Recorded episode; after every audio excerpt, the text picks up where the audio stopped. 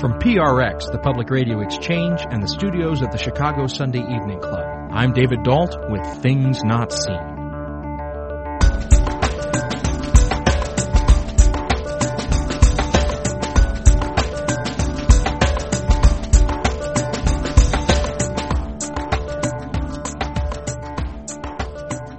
On today's show, we welcome back Boston University law professor Jay Wexler. When he last spoke to us, he had taken a road trip around America to visit sites of Supreme Court battles. Now he's taken a global odyssey looking at places where religion and environmentalism collide. We speak to him about his new book, When God Isn't Green. Stay tuned.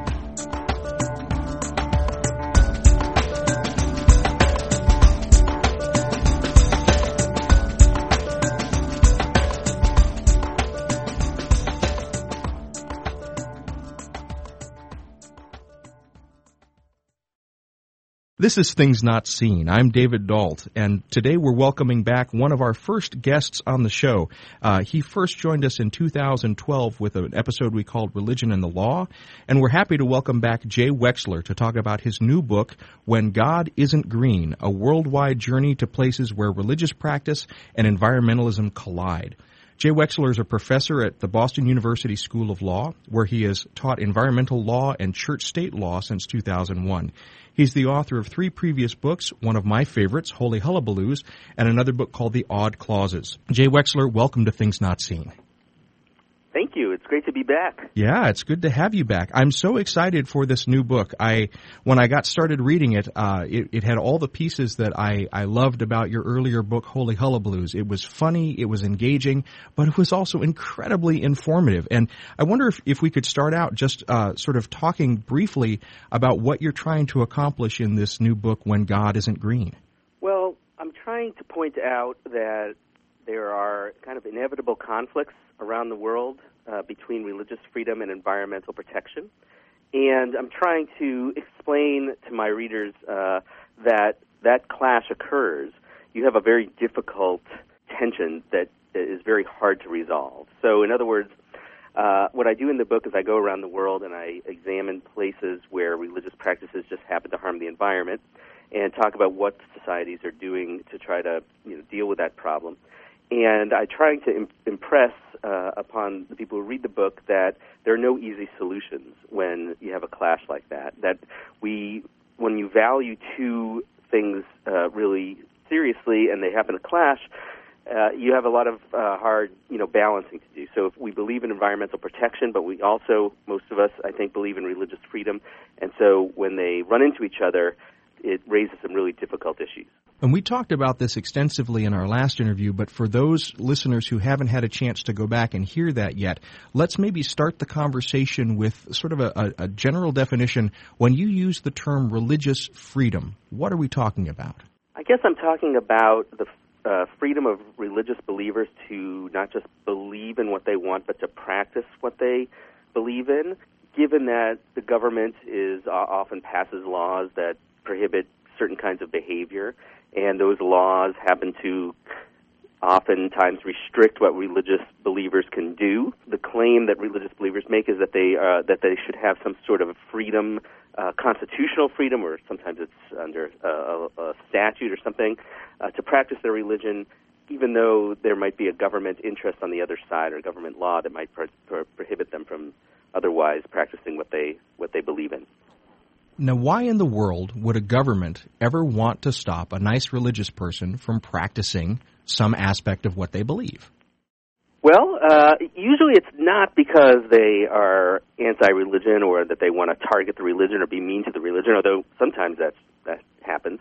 But oftentimes you have the government trying to promote just a general interest, say, for example, uh, the interest in um, keeping people from using drugs and uh, or yeah, that's a good one. Uh, you know, you can't use. The federal government says you can't use marijuana. You can't sell marijuana or smoke marijuana, and there happen to be religious people who believe they ought to. They it's their uh, they're required to smoke marijuana. Now, the government isn't trying to crush the religion through that general law, but it does have the effect of limiting what the religious uh, believer can do. Or to take, um, let's see, to take another example, there was a the, uh, the the Air Force used to have this rule that said you couldn't wear headgear, uh, any kind of headgear, if you were in the Air Force.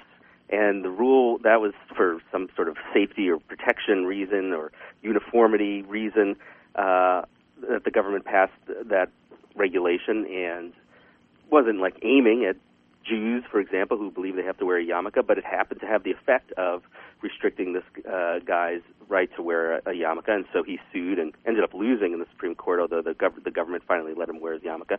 So it's when the government tries to promote a general interest, and it happens to have the incidental effect, kind of inevitably, on somebody's religious beliefs.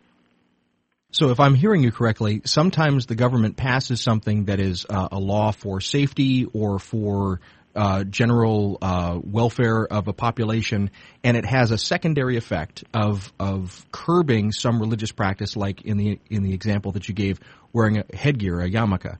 Um, those are not examples of religious persecution, are they? No, I don't think they are. I don't think um, I would. I wouldn't describe them as religious persecution. I would describe them as simply uh, clash between worldviews in a way. Uh, the government has one view that certain things are important, and then individuals individuals who practice uh, their religion have a different view. I'm, I'm thinking of a, a more contemporary example um, from uh, this this case that came out of Newark, and, it, and there are cases uh, like it where the police department uh, prohibits people from wearing beards, you know, and uh, that's to, to create this esprit de corps. Uh, kind of interest and but then there are there are Muslims who believe that they they can't shave their beard for religious reasons and what happens when those two interests clash if you're just joining us, uh, this is Things Not Seen. I'm David Dault, and we're speaking today with Jay Wexler. He is the author of the new book, When God Isn't Green A Worldwide Journey to Places Where Religious Practice and Environmentalism Collide. Now, a moment ago, we were talking about examples of laws that are not specifically targeted to curb religious practice, but in your book Holy Hullabaloos, uh, and I'm sure in, in contemporary case law, we could find examples as well of points where the government oversteps and actually attempts to curb the practice of a, of a religious uh, practice or a, a religious group. Could you give us an example of that? Are you talking about uh, instances where the government does, in fact, you think, target the religious group? Yes. Instead of instead of just having a general law that has a secondary effect, but instead they're actually going after a specific religious practice. Right. Sure. So that does happen. There's a famous case in the Supreme Court about it, where the Supreme Court said you can't do that. it was a nine to zero decision. It was uh, involved uh, animal sacrifice in uh, in Miami. The San- Santeria group had started uh, sacrificing animals kind of in public or made it made it public that they were doing it and the the town kind of flipped out and over the course of a weekend passed a bunch of laws that purported to be like general animal uh, safety laws or, or protection laws, but were in fact aimed directly at the Santeria practice.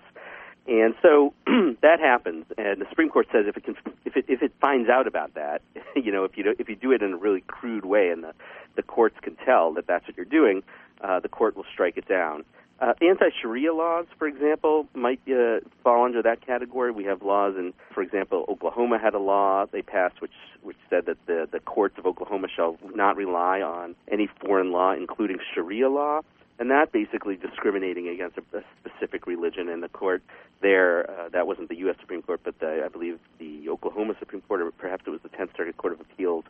Uh, the federal court struck that down as pure discrimination against religion. So it certainly happens. Now, just to make sure that I'm clear and our listeners are clear, there are points when the government has a legitimate stake to step in if it's doing what's called general law, or I believe there's another term, neutrally applicable law, and that's that's constitutionally protected behavior on the part of our American government. But there are other examples of other times when a government at the federal level or the, the local level might specifically target a religion. And you, you talked about the Santeria case, but also Sharia law. And when you're singling out a religion and saying that practice is not okay, then there's a, there's a constitutional restriction against the government doing that. Am I correct about that? That's correct. And I would make two, uh, two further um, clarifications also.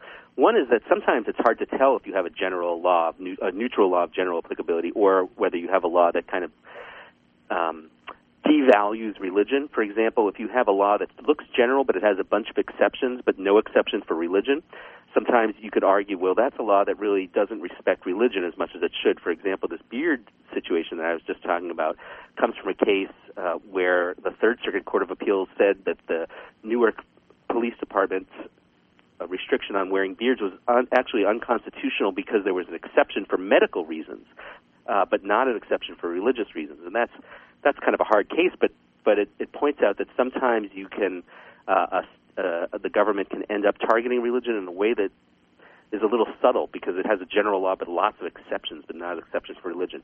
And the other point I would make is that uh, under federal statutory law, uh, specifically the Religious Freedom Restoration Act, which applies to the federal government, as well as some state statutes and state constitutional uh, requirements, uh, sometimes you'll find that a, a general government, a, a, general law of neutral applicability, or neutral law of general applicability, I always mix that up, um, will violate the uh, some some source of law, whether it be a state constitution or a federal statute, and so that's uh, that that's kind of a uh, that's not a federal constitutional requirement, but but it sometimes is, uh, is, is required as a matter of federal statutory or state constitution. And as we're as we're sort of getting these sort of pieces onto the chessboard, there's one other thing I, I sort of want to touch on. Oftentimes, when when we hear about these cases at the Supreme Court, a phrase will keep coming up, and that is the phrase "compelling interest." Um, or and and maybe also least restrictive means. If you could tell us quickly what compelling interest and least restrictive means mean. That's kind of uh, the classic formulation for what's called strict scrutiny that the that the Supreme Court uses, and it uses that in cases where very important rights are allegedly infringed upon by government action, whether it be racial discrimination or uh, or free speech rights, for example. And so, in the religious context, in the context of religious freedom, if uh, for example, the uh, under in a case called uh, in a stat, under a statute like RFRA, the Religious Freedom Restoration Act, the federal government is not allowed to burden somebody's religious beliefs unless it has a compelling interest and unless the law serves that interest in, a, in the least restrictive means. So the court applies strict scrutiny uh, analysis to government laws that burden religion under this statute if I'm hearing you correctly, that's a way of making sure that the government doesn't use its immense power to uh, to persecute a religious minority. Is that correct? Uh, right. Yeah. Exactly. That the government, if it's going to to, to, to do something to that's going to harm religious uh, minorities or majorities, although it's usually minorities because majorities generally don't pass laws to harm themselves. But so if they're harming minorities, they can only do it if they have the most you know, compelling reason and they do it in the most narrow way possible. And we'll we'll begin kind of digging into the book in just a moment. But I have one last question because if our listeners have done any any uh, research on you at all, they might have found found out that you, in fact, are not a person of belief. You are a person who professes to have no belief, maybe even to be an atheist. Why would you care about these religious questions? Yeah, no, I am an atheist. I'm a sad atheist. I'm not happy to be an atheist, and uh, I do have a long background in studying religion. I've always been fascinated by religion, and I believe that religious freedom is one of our most important values. It drives me nuts when some of my fellow atheists and humanists and secularists, you know, speak poorly of religion and talk about religious freedom as though it's not important because I think it's really one of our most fundamental freedoms. If you're just joining us, this is Things Not Seen. I'm David Dault, and we're speaking today with Boston University School of Law professor Jay Wexler. And he's joining us today to talk about his new book, When God Isn't Green A Worldwide Journey to Places Where Religious Practice and Environmentalism Collide. We'll be back in a moment.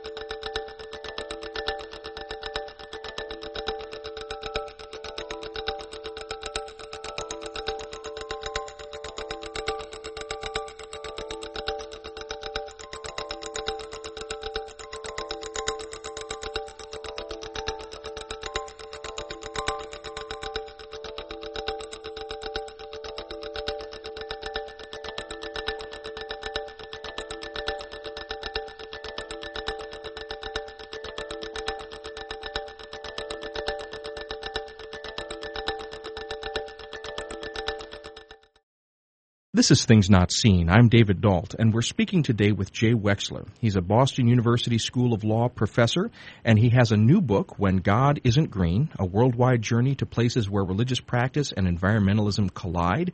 If you've been listening to the show for a while, you know that Jay Wexler was one of our first guests in 2012 in our show number 1207, Religion and the Law, and we're happy to welcome him back. Well, Professor Wexler, when you wrote uh, the book that we talked about in 2012, Holy Hullabaloos, you basically took a road trip around the United States of America, visiting all the different sites uh, where a, a significant Supreme Court case about religion had occurred. And in this new book, When God Isn't Green, you choose instead to go around the world and visit a whole bunch of different countries where environmental laws or environmental interests and religious practices are in a collision course. You like traveling, don't you? My uh, next book is about space. I'm going to the moon. No, uh, I do really like traveling, and and I realized when I wrote Holy Hullabaloos that it's really fun and informative in a, in a to go to places where things are actually happening and meet the people who are involved and talk to them and see, you know, on the ground what's happening as opposed to reading about it in books, which is what, as a professor, I usually do. So when I had this chance to, to, to expand my travels outside of the United States, I jumped at the chance. Now you teach constitutional law, and particularly with a, you, you have a focus a lot of times in your in your teaching on First Amendment issues and religious issues we have protections in the, in the United States for religious belief and religious practice. But when you when you begin to go around the world, uh, that's not always the case. And so, what was the first thing that you encountered when you began to go to sort of uh, places outside America and encounter these different legal systems? What were some of the things that you took away from that?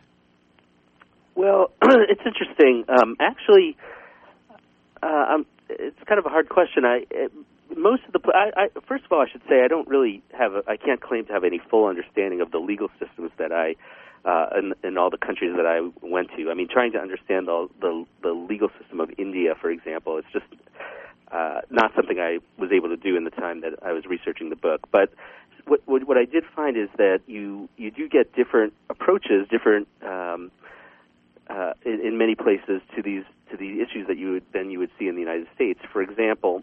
Uh, and actually they're they're more tend to be more pro-religion, I think, uh, at least in the examples I saw, where it seemed to be very difficult for the government to try to figure out how to protect the environment in cases where religious rituals were having uh, pretty pretty harmful effects.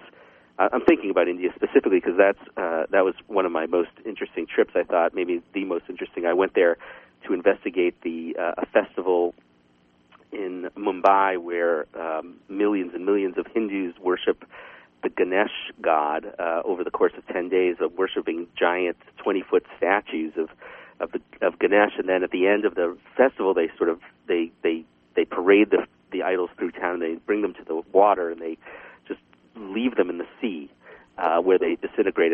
so our listeners are clear about about what we're talking about here. Uh, give us a visual. What does Ganesh look like? So Ganesh is a is a an elephant god. Uh, he has an elephant head and uh, a human body and several arms, sometimes four, sometimes more. Uh, there's always a mouse involved. Apparently, the Ganesh always is, is protected by a small mouse, and so uh, and uh, so that so it's an elef- elephant-headed god, basically. Uh, that's supposedly the remover of all obstacles, among other things. And and it's one of the uh, one of the big uh, deities that uh, is worshipped in Hinduism, and especially during this festival.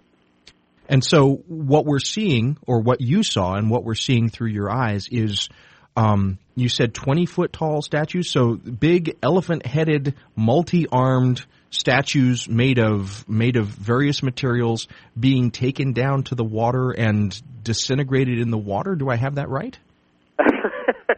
Well, they're they're almost always made of plaster of Paris, and they only sort of disintegrate when they get into the water. They kind of break up. They add all the silt and particulate matter and stuff to the water. Uh, some of them only break into chunks. The studies that have been done seem to show that it's uh, that they've had a terrible effect on the water quality. But yeah, you're right. General, basically, it's bringing giant or regular size, but oftentimes giant idols, and leaving them into the in the sea. And you said that millions of people do this. Oh yeah. Um, the, well, Mumbai has 20 million people, and it's a festival that encompasses the entire city. I think actually there were maybe 100,000 uh, idols, in fact, immersed during the festival, 100,000. And most of those are fairly small, family size idols, like 30 feet tall or something, but many, many of them are much larger, 6, 20, 25 feet t- tall. And it, it's clear to see how this would have a detrimental I- impact on the environment. And so I think maybe some of our listeners who are not religious might say, well, that's, that's a no-brainer. You simply say to these multiple millions of people, you can't do that anymore. Why, why can we not simply do that? Uh, well, right. So that's what's, uh, what I find so interesting about the, these um, these clashes is that you have some people. Uh, so if I'm talking to an environmentalist group, I might get a reaction like you said, like why would we we wouldn't let uh, some you know non-religious person go and bring giant idols of a football player or whatever into the water. I suppose there it would be a cricket player and leave them in the water. So why would we why would we possibly let religious people do the same thing? Um, and then, of course, if you talk to religious people, they might say, well, what's the big deal? This is kind of our most important, most uh, uh, sort of formative belief that makes up our entire identities. And it's not like the biggest source of pollution out there, but, but compared to industrial or municipal pollution, it's uh, a drop in the bucket. So why would we? Why would the government ever think to regulate religion? And my point is that somewhere in the middle is is is the right approach, I think. And so we, it's true that we want to protect the environment, of course, but it's also true that we want to protect religious freedom. And if you're in Mumbai on the day of this festival, uh, and you see millions and millions of uh, Hindus celebrating, uh, you know, the, and seeing the vitality of this ritual and how uh, happy everybody is and how much you know meaning everybody derives from this uh, day, the idea of prohibiting it is is just impossible to imagine. And in fact, that gets back to my original point when you asked me about the legal systems and how they interact with um, religion elsewhere. This is this is an area where you can't even imagine. Uh, I think really the law being able to significantly restrict this religious ritual because it is so important and so vital, and so many people practice it there. Um, it's been tried. There, there was a state, not the one that Mumbai is in, but the next door state, tried to prohibit this practice altogether um, and tried to require people to use clay idols instead of plaster of Paris idols because they uh, dissolve in the water and cause much less environmental damage. And the courts there said, no, you can't do that. And so uh, this is an area where religion really has more power, I think, than perhaps it does in the United States. If you're just joining us, this is Things Not Seen. I'm David Dault, and we're speaking today with Boston University School of Law professor Jay Wexler about his new book, When God Isn't Green A Worldwide Journey to Places Where Religious Practice and Environmentalism Collide. So, in the book, you talk about these vignettes where you travel to a place and you encounter a religious practice that has an environmental impact. And just a moment ago, we were talking about uh, the practice in Mumbai where huge statues of the elephant headed god Ganesh is taken and dunked in the sea. Um, we also uh, have a vignette where you are going to uh, where you are going around and and exploring the practice of ghost money burning or joss burning. And I'm very interested in this because that's that's a place where you encounter both sort of enthusiastic environmental degradation and enthusiastic attempts to mitigate the environmental degradation. And first of all, just as a way of getting in, when we talk about ghost money burning or joss burning, what are we talking about? Well, mostly we're talking about the uh, a festival called the Hungry Ghost Festival, during which Taoists burn paper that looks like money uh, in huge quantities in order to appease these hungry ghosts so that they will leave them alone and be nice to them. It's kind of a, it's a, in a way it's an ancestor worship uh, kind of ritual. And so this paper, uh, I have some in my office. I'm looking at it right now. It's uh, it like it says, uh, it, it looks like a dollar bill or, or, or you know a, a Singaporean dollar or whatever, and it but it says you know Church of uh, Hades or a Bank of Hades on it, right? And and and so people burn stacks and stacks and bags of this. Each each individual person stacks and stacks and bags of it. And so collectively, the city like Singapore or Hong Kong uh, during this festival is burning tons and tons and tons of this uh, paper, and the paper contains all kinds of particulate matter, which has been studied by scientists and is shown to be extremely bad for um, for pulmonary conditions and all sorts of other health problems.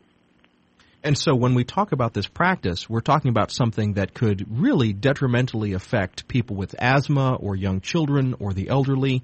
And so there's there's a real immediate health risk involved, isn't there? Absolutely. And if you look um, online on, on the web and kind of look around at articles uh, from Singapore specifically, where which is a very diverse country where people live right next to each other. You know, people who have very different religious beliefs live right next to each other. You see instance after instance where people are kind of yelling at each other uh, to keep your joss smoke to yourself and stop burning stuff on your porch. And uh, you know, uh, th- there was one incident where this one lady got really, really mad at this other guy who was burning joss and threw a television at him and so uh, it it causes a lot of uh, you know immediate distress to people who are well to people who are practicing it true sure but uh, but to other people who are of course are not consenting to the practice uh, uh, even even more so. Well, and that that begins to bring up an issue, and that is when you have a populated area and you have a significant number of people engaging in a religious practice that has an environmental impact oftentimes that has to be balanced against the people who are not of that religious practice or might be of no religious practice at all. Is that correct? Right, absolutely. And so, um, what they've tried to do uh, it, it differs by country. Uh, in Singapore, they uh, there's there's uh, one thing they try to do is they try to um, encourage church uh, uh, temples to use kind of smokeless furnaces. So uh, I visited this one temple where you go and you put your joss paper in the in the in the furnace, and instead of the thing belching out uh, black soot from the top after it gets after it's burned, it goes through some sort of um, you know, technological transformation or something, and basically nothing comes out.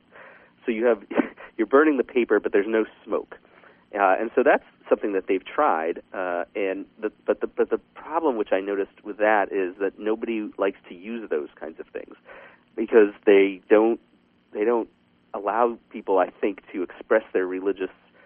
Uh, you know beliefs in in a in a vital way. If you put you put your paper in the in the furnace and nothing comes out, what are you doing for the gods? You know, sort of. So uh, but there, but definitely there have been these attempts to try to figure out ways to reduce the amount of burning and uh, ban certain kinds of things. And but it's it's a really difficult problem because people believe very strongly that they need to burn the paper, and so it's there's a lot of pressure on the government to allow them to do it.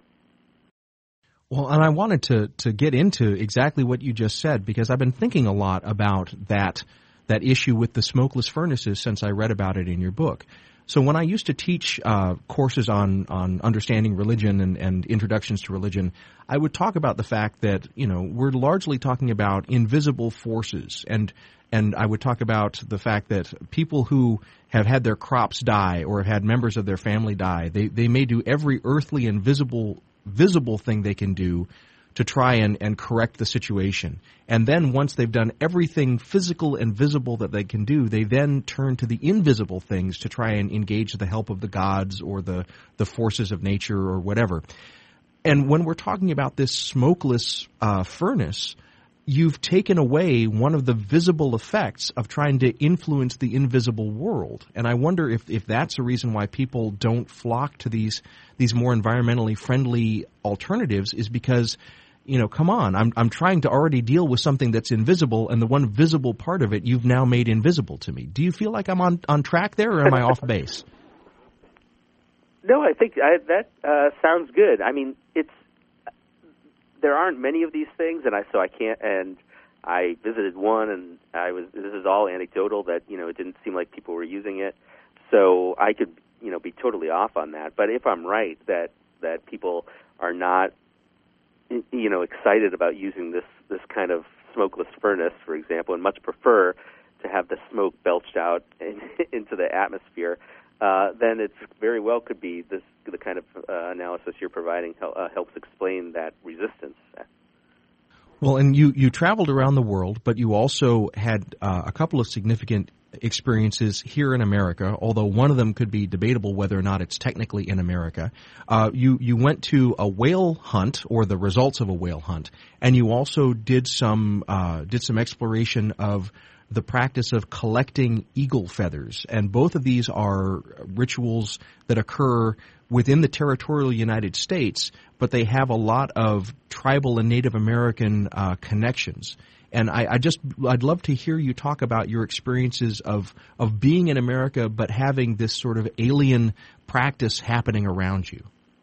Yeah, well, that's um, I can talk about both of those instances, uh, both of those examples. The it's the eagle feathers that got me interested in this whole area to begin with. When I when I came back from Holy Hullabaloos, it it just turned out that I had not visited any Native Americans and uh, examined any Native American practices. So I sort of had my eye out for a for an example, and uh, I came across since I teach environmental law and church state law, that in one of those classes, I think it was environmental law actually, I came across this uh, controversy, which involves uh, Native American tribes who believe that the bald and golden eagle are sacred and want to and need to use their feathers as part of their rituals which runs into the problem that the United States government has made it illegal since 1940 to possess any part of a gold, golden or bald eagle. And so there are cases about this, you know, should they, Native Americans have the have the religious freedom rights to be able to, for example, take a, take an eagle from the wild or possess a feather. Um, I visited, for example, a an aviary where where a, a Native American tribe basically keeps 50 or so injured eagles and uh, and and tries to rehabilitate them or at least take care of them. And when then the, the eagles molt their feathers, the uh, the government allows the the tribe to distribute those feathers from these injured eagles to the tribe. And so that was pretty fascinating. I mean, that's a very really creative way uh, to sort of try to solve this clash. Now, when you talk about being in a in a totally foreign place, uh, there's nothing more foreign uh, place. There's no more foreign place that I've ever been in the United States than Barrow, Alaska, which is where I went went to this whaling festival, and that that is the town that's the most. It's the most northern settlement in the United States. It's 300 miles above the Arctic Circle, and it's m- great majority of people who live there are Inupiats, Native Alaskans, and that is so. It is really uh, just very different from any other place in the United States. And it is a place where whaling really cements the identity of the community and has for hundreds and hundreds of years. And so I spent a week there, and it's a it's it's not an easy place to stay. I got to tell you, um, you know, there's nothing much to do there, and it's cold, and the sun never goes down, and uh, but it was just absolutely fascinating to be in a different world like that, and then to go to the whaling festival and watch this community come together over uh, this basically what they believe to be a sacred animal, which gives itself to the community to feed the community for the year, uh, was really quite uh, quite remarkable. I thought.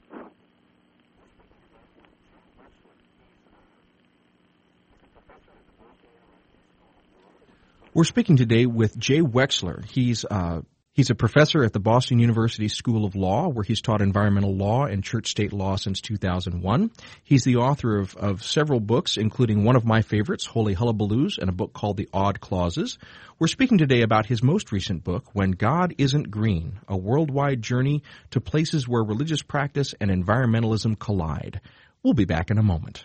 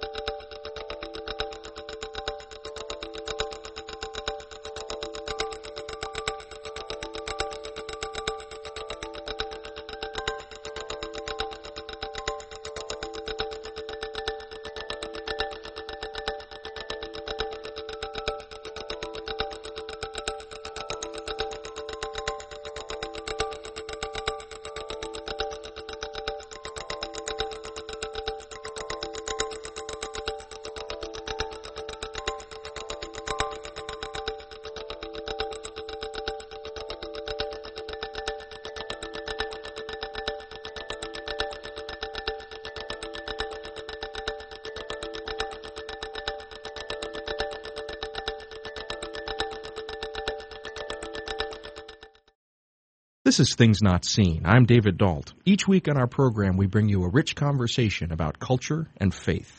We're speaking today with Professor Jay Wexler. He teaches at the Boston University School of Law, and he's been on faculty there since 2001, teaching both environmental law and church state law. He's the author of several books. We had him on in our 2012 season to talk about his book, Holy Hullabaloos. Today we have him back, and he's speaking about his new book, When God Isn't Green A Worldwide Journey to Places Where Religious Practice and Environmentalism Collide. Before the break, you were talking about a philosophy that we find in in communities that have ancient roots that involve uh, interaction with specific and and uh, significant spirit animals. And so you talk about the Native American tribes that that see eagle feathers as very important, or you you look at the uh, the practice of whaling in uh, in Barrow, Alaska.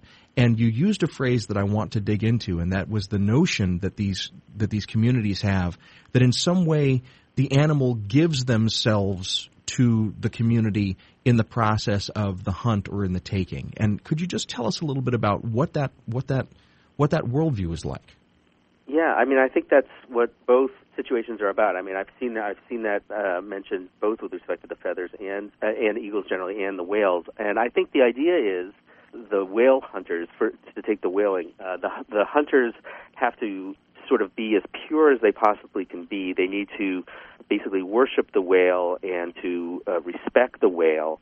And if they do that, and they do it the, in the proper way, then the whale will recognize that the community is worthy of being sort of it's worthy of its own sacrifice. And so the whale then responds to the way that the hunters have prepared for the hunt and acted during the hunt by turning itself over to the to the hunters and then therefore to the community so that the community can uh, continue to live basically. I mean because I mean places like Barrow, Alaska, you, there's no food, so I mean you can't grow anything, and so you, they really do rely on whales and other and other animals like walruses, for example, for their livelihood. So uh, it's kind of a sacred combination of the community acts in a way that respects and worships the animal, and then the animal repays the community by giving itself to the community so that the community can continue to flourish.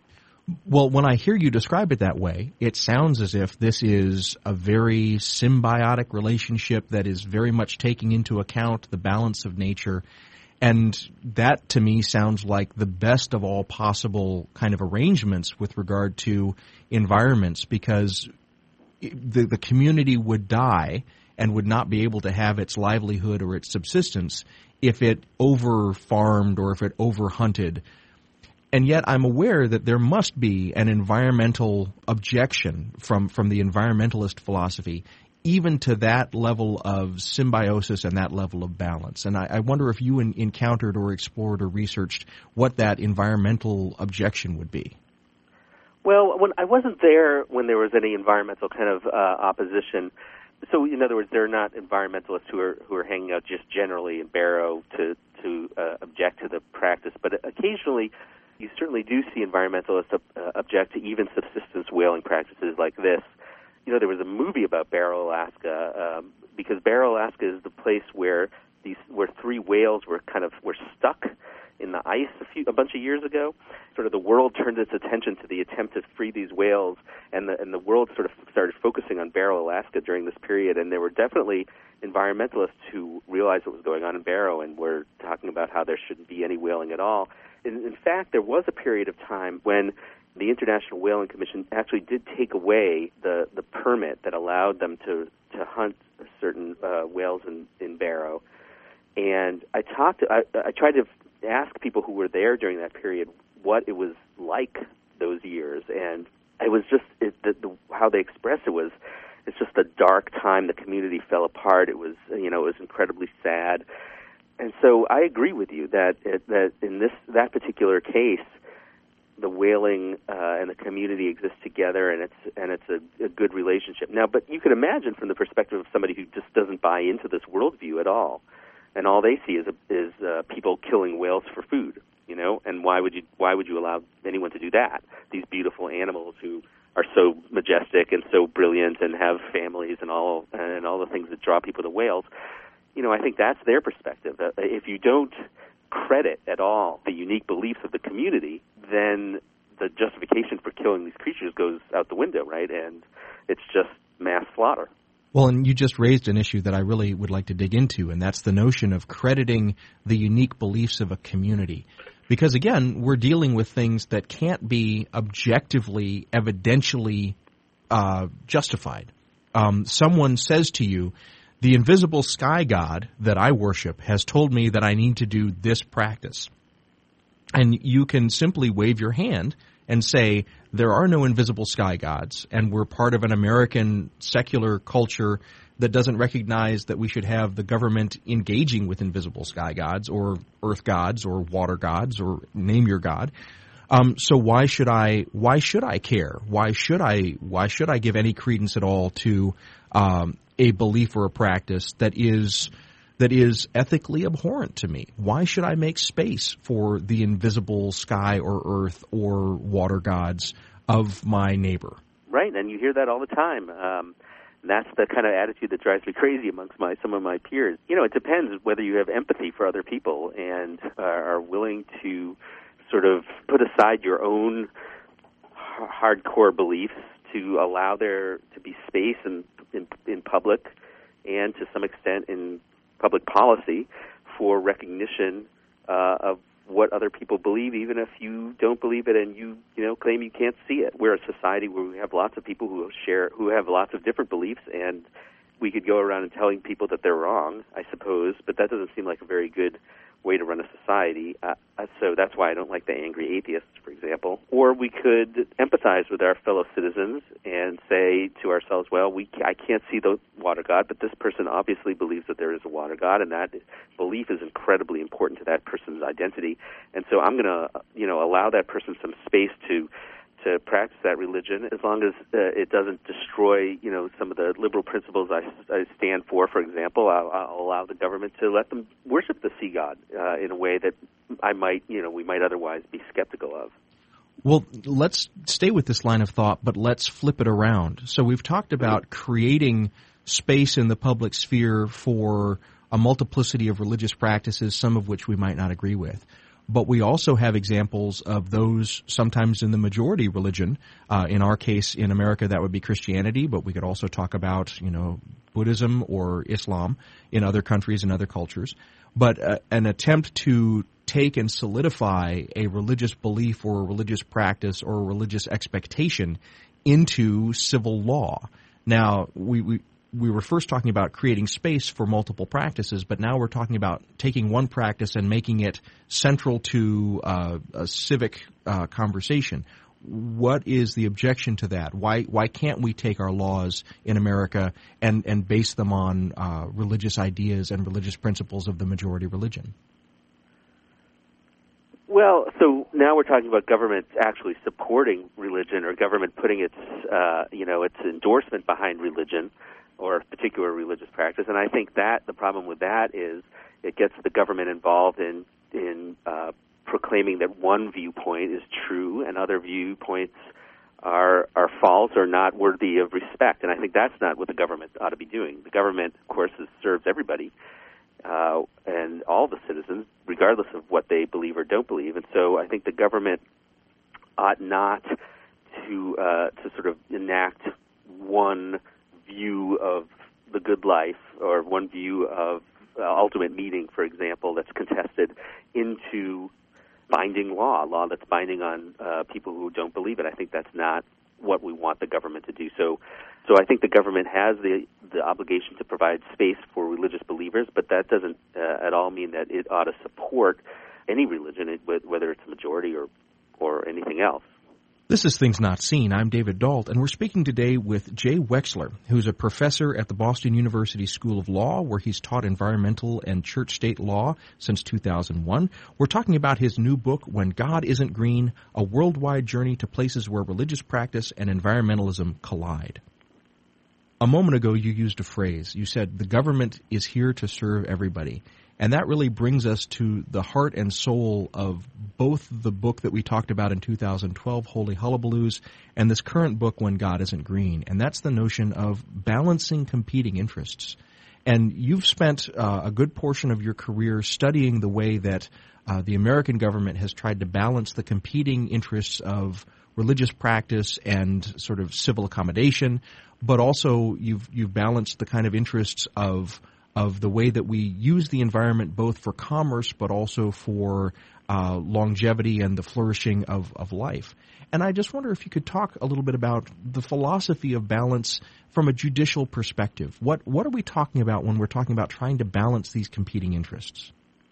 yeah, no, it's a it's a good question. When you move from uh, government policy or or just general discourse in the public to actually judges having to make decisions, because there's certainly a school of thought which says that the courts, the judi- you know the judicial branch ought to be drawing straight lines because that's what the rule of law means. Justice Scalia is, is famously you know said that the rule of law is a law of rules, and he famously hated the idea that that courts would be balancing different interests and trying to apply constitutional provisions, which is why he decided uh, and wrote the case in 1990 that held that the government can, in fact, burden people's religious practices through neutral laws of general applicability. And on the other side in that case was Justice O'Connor, who was a famous balancer. She she'd balance anything. Uh, you know, she walked around the world and she'd see two things and a pear and a banana, and she'd balance them. And and, and her judicial decisions are all about balancing. And so, her view was that the there was nothing wrong with the courts standing in there and saying, well, there's there's the government interest here and there's the religious interest there, and we're going to decide in this particular case that the government interest outweighs the private interest or whatever. So those reflect very two different uh, judicial philosophies about what courts should do. And the problem with allowing balancing with for judges is that basically then you're just saying, well, these nine people, the Supreme Court, who we decided can sit on the Supreme Court because they're really good lawyers, are going to just kind of decide what the law is based on their own you know whim is what Scalia would say. Uh, and so you don't have any you don't have any clarity. You don't know what's going to happen in the next case, and you're allowing these unelected judges to make these incredibly important decisions. On the other side, you say, as somebody like Justice O'Connor would say, judges are appointed to exercise their judgment, right? After all, and they're not just enacting their own beliefs into law, but they're actually trying to take, trying to appreciate the specific context that disputes arise in, think hard about what the interests are, and reach a reasonable conclusion to justify it through uh, judicial opinion. So that's just a different view of what judges do. Now, I'm much, much more on the Justice O'Connor side than the Justice Scalia side, and I'm happy to let judges do balancing and exercise their discretion and their judgment. Uh, but lots of people, of course, disagree. Now, you have now taken sort of two public road trips. Uh, you took a road trip around America with Holy Hullabaloos, where you looked at famous sites where Supreme Court cases around uh, religious practice were disputed. And now, with your new book, When God Isn't Green, you've gone around the world, literally, and looked at sites where environmental uh, environmental protections and religious practices have come into conflict. You have looked at a great variety, a great spectrum of religious practices, but you have described yourself as a, as a person without faith, as an atheist. I wonder how, in these two road trips, has your appreciation or your interest in, in religious practices and religious life changed and altered over the course of sort of observing all these people investing so much of their time and their thought into these invisible things? Well, I can't say that my you know my beliefs have changed at all, and I I suppose what I would say is that I have a more concrete uh, appreciation for what I've always appreciated in the abstract, which is so I think before I went to see the whales, uh, the whaling festival, for example, or before I went to see the Ganesh immersion, I would have said that these are very vital religious practices that hold together the community um, and that I believe that they should be supported. But having gone there and witnessed them in uh, in person, I I guess I just have a stronger uh, my my my belief is kind of that that that these are important practices is stronger, I suppose. But it's just more concrete. I I you know I can see the Hindus in Mumbai celebrating the Ganesh, and I can see the Inupiats in Alaska uh, gather, gaining meaning from this from the whale celebration in a way that I had not been able to do before. And so it's kind of a, a matter of degree. It's a little subtle. Um, I wouldn't say that I have specific positions that have changed, but uh, but the way I feel and think about them, and the way I can talk about them, for example, to my students, I think is very different. Well, and that, that raises an issue that I, I'm very interested in. How does this experience translate into the classroom? Because you're teaching people that are going to be lawyers, and you're teaching them about one particular sliver of the law. And so, how do you emphasize and, and make them really feel the importance of these subjects? And I'm hoping that they get it, but do they get it? um, I think a lot. I think most of them do get it. I mean, in, in environmental law, environmental law is, a, is an area where we've always uh, used, you know, real world examples to uh, to get across the point. Um, you know, I don't actually go on field trips uh, with students in environmental law, but a lot of people do. And but I do use movies, you know, and pictures, and and, and really seeing the environmental degradation uh, uh, of certain practices really can drive home how how important it is to protect the environment. I mean, you, you, you can't teach, for example, the Clean Water Act without showing some video of the Cuyahoga River on fire, you know, or, CERCLA, or the Superfund statue without showing Love Canal.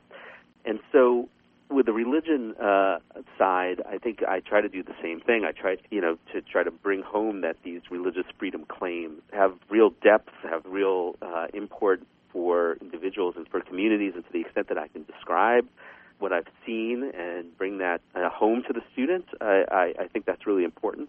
You know, I think it does make the class more interesting. I sure hope it does. Uh, I feel more confident teaching these classes and teaching the cases to having been to them, been to places where they came from, and I can, I think I can convey what's at what's at issue in the cases and the disputes better having gone there. That rather than just saying, well, you read the you read the case, you know, in paragraph two, it says blah blah blah. Let me tell you what it's actually like there. You know, so it's I think it's helped me a lot in the classroom.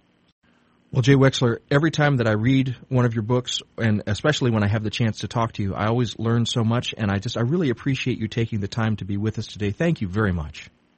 Thank you. I really enjoyed uh, talking with you.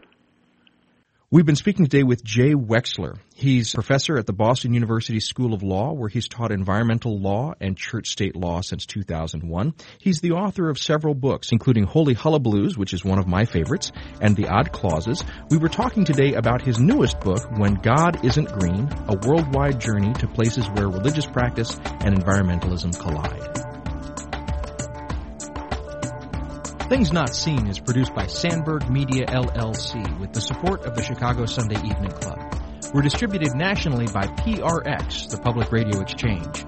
Today's show was recorded at the studios of the Chicago Sunday Evening Club here in the Chicago Loop. Our theme music is composed by Gene Kija. David Dault engineered the show. Kim Tron, David Dault, and Colleen Pellissier did the editing. Our staff includes Travis Abels, David J. Dunn, Natasha Alford, and Alexander Badenoch. Katie Scroggin is our senior producer. You can follow us on Twitter at Not Seen Radio. Visit us on Facebook and like our page to receive regular updates about the show and to find out more about upcoming guests. That's facebook.com slash things not seen radio. And you can sign up for the free podcast, listen to old shows, send us an email, and learn more about our guests if you visit us on the web at thingsnotseenradio.com. I'm David Dault, and we'll be back next week with more conversations about culture and faith. Please join us.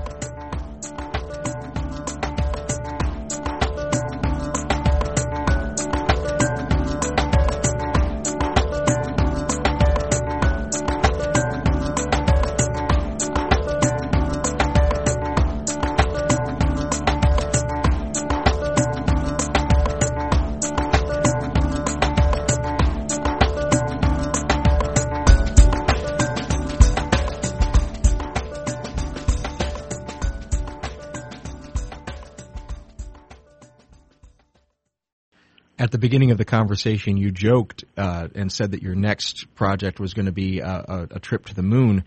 But I'm wondering if you have actually thought about a continuance of, of this sort of series of, of road trips around religion, and if so, what what is your next project going to be?